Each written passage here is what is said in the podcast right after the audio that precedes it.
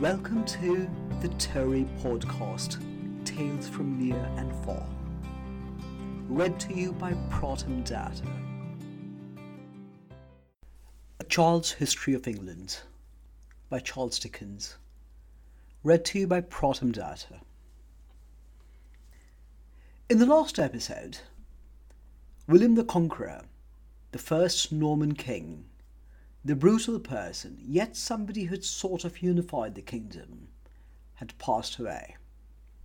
It wasn't the best of deaths, but nonetheless, the war for inheritance had begun.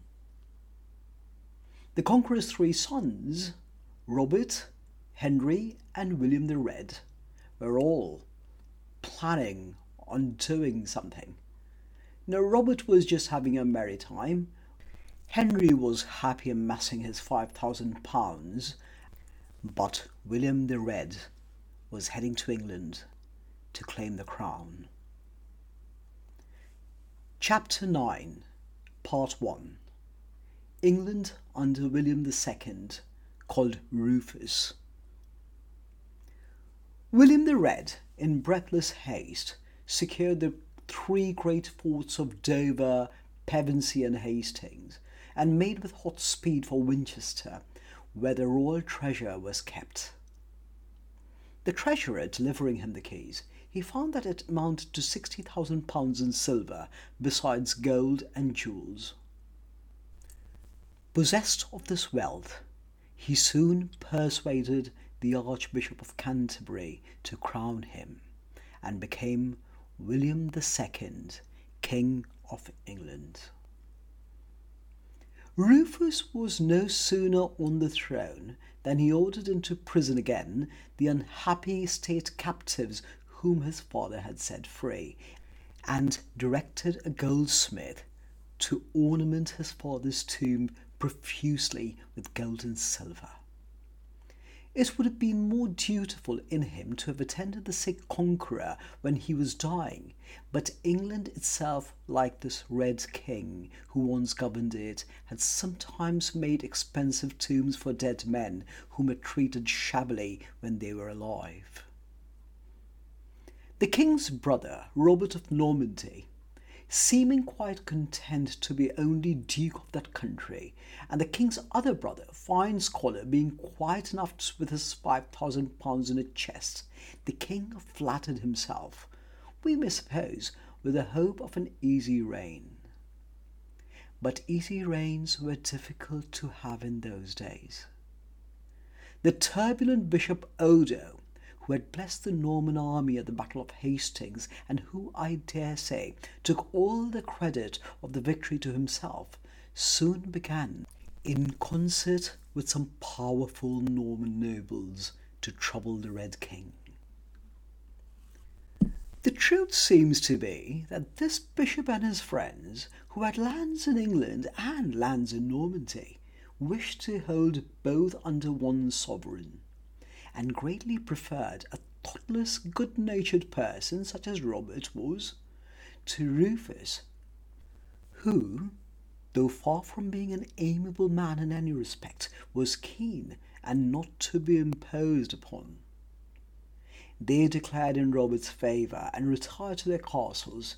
Those castles were very troublesome to kings, in a sullen humour. The Red King seeing the Normans thus falling from him, revenged himself upon them by appealing to the English, to whom he made a variety of promises which he never meant to perform. In particular, promises to soften the cruelty of the forest laws, and who in return so aided him with their valour that Odo was besieged in the castle of Rochester and forced to abandon it and to depart from England for ever, whereupon the other rebellious Norman nobles were soon reduced and scattered. Then the Red King went over to Normandy, where the people suffered greatly under the loose rule of Duke Robert. The king's object was to seize upon the duke's dominions. This the duke, of course, prepared to resist and miserable war between the two brothers seemed inevitable. when the powerful nobles on both sides, who had seen so much of war, interfered to prevent it. A treaty was made. Each of the two brothers agreed to give up something of his claims and that the longer liver of the two should inherit all the dominions of the other. When they had come to this loving understanding, they embraced and joined their forces against Fine Scholar, who had bought some territory of Robert with a part of his five thousand pounds and was considered a dangerous individual in consequence. St. Michael's Mount in Normandy. There is another St. Michael's Mount in Cornwall, wonderfully like it, was then, as it is now, a strong place perched upon the top of a high rock, round which when the tide is in, the sea flows, leaving no road to the mainland. In this place, Fine Scholar shut himself up with his soldiers, and here he was closely besieged by his two brothers. At one time, when he was reduced to great distress for want of water, the generous Robert not only permitted his men to get water, but sent Fine Scholar wine from his own table and, on being remonstrated by the Red King, said, What? Shall we let our own brother die of thirst? Where shall we get another when he is gone?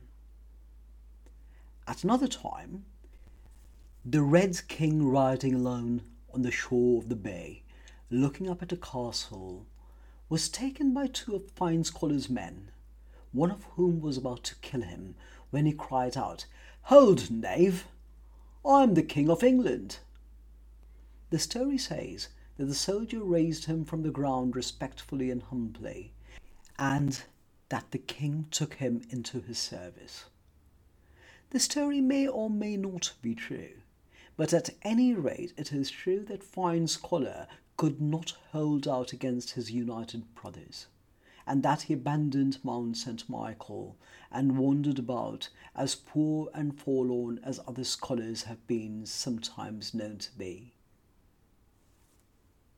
The Scotch became unquiet in the Red King's time and were twice defeated, the second time with the loss of their king Malcolm and his son. The Welsh became unquiet too. Against them, Rufus was less successful, for they fought among their native mountains and did great execution on the king's troops. Robert of Normandy became unquiet too, and, complaining that his brother the king did not faithfully perform his part of their agreement, took up arms and obtained assistance from the king of France, whom Rufus in the end bought with vast sums of money. England became unquiet too. Lord Mowbray, the powerful Earl of Northumberland, headed a great conspiracy to depose the king and to place upon the throne Stephen, the conqueror's near relative. The plot was discovered. All the chief conspirators were seized. Some were fined, some were put in prison, some were put to death. The Earl of Northumberland himself was shut up in a dungeon beneath Windsor Castle, where he died an old man, thirty long years afterwards. The priests in England were much more unquiet than any other class or power for the Red King treated them with such small ceremony that he refused to appoint new bishops or archbishops when the old ones died, but kept all the wealth belonging to those officers in his own hands. In return for this, the priest wrote his life when he was dead and abused him well. I am inclined to think myself that there was little to choose between the priests and the Red King, that both sides were greedy and designing, and that they were fairly matched. The Red King was false of heart, selfish, covetous, and mean. He had a worthy minister in his favourite, Ralph, nicknamed, for almost every famous person had a nickname in those rough days, Flambard or the firebrand. Once, the king being ill, became penitent and made Anselm, a foreign priest and a good man, Archbishop of Canterbury. But he no sooner got well again than he repented of his repentance and persisted in wrongfully keeping to himself some of the wealth belonging to the archbishopric. This led to violent disputes, which were aggravated by there being in Rome at that time two rival popes, each of whom declared he was the only real, original, infallible pope who couldn't make a mistake. At last, Anselm, knowing of the Red King's character and not feeling himself safe in England, asked leave to return abroad. The Red King gladly gave it, for he knew that as soon as Anselm was gone, he could begin to store up all the Canterbury money again for his own use. By such means, and by taxing and oppressing the English people in every possible way, the Red King became very rich. When he wanted money for any purpose, he raised it by some means or other, and cared nothing for the injustice he did or the misery he caused. Having the opportunity of buying from Robert the whole duchy of Normandy for five years, he taxed the English people more than ever, and made the very convents sell their plate and valuables to supply him with the means to make the purchase but he was as quick and eager in putting down revolt as he was in raising money. For, a part of the Norman people objecting very naturally, I think, to being sold in this way, he headed an army against them with all the speed and energy of his father. He was so impatient that he embarked for Normandy in a great gale of wind and when the soldiers told him it was dangerous to go to sea in such angry weather, he replied, Hoist sail and away. Do you ever hear of a king who was drowned? You will wonder how it was that even the careless Robert came to sell his dominions. It happened thus. It had long been the custom for many English people to make journeys to Jerusalem which were called pilgrimages, in order that they might pray beside the tomb of our Saviour there. Jerusalem belonged to the Turks, and the Turks hating Christianity, these Christian travellers were often insulted and ill used. The pilgrims bore it patiently for some time, but at length a remarkable man of great earnestness and eloquence, called Peter the Hermit, began to preach in various places against the Turks, and to declare that it was the duty of good Christians to drive away those unbelievers from the tomb of our Saviour, and to take possession of it and protect it. An excitement such as the world had never known before was created Thousands and thousands of men of all ranks and conditions departed for Jerusalem to make war against the Turks.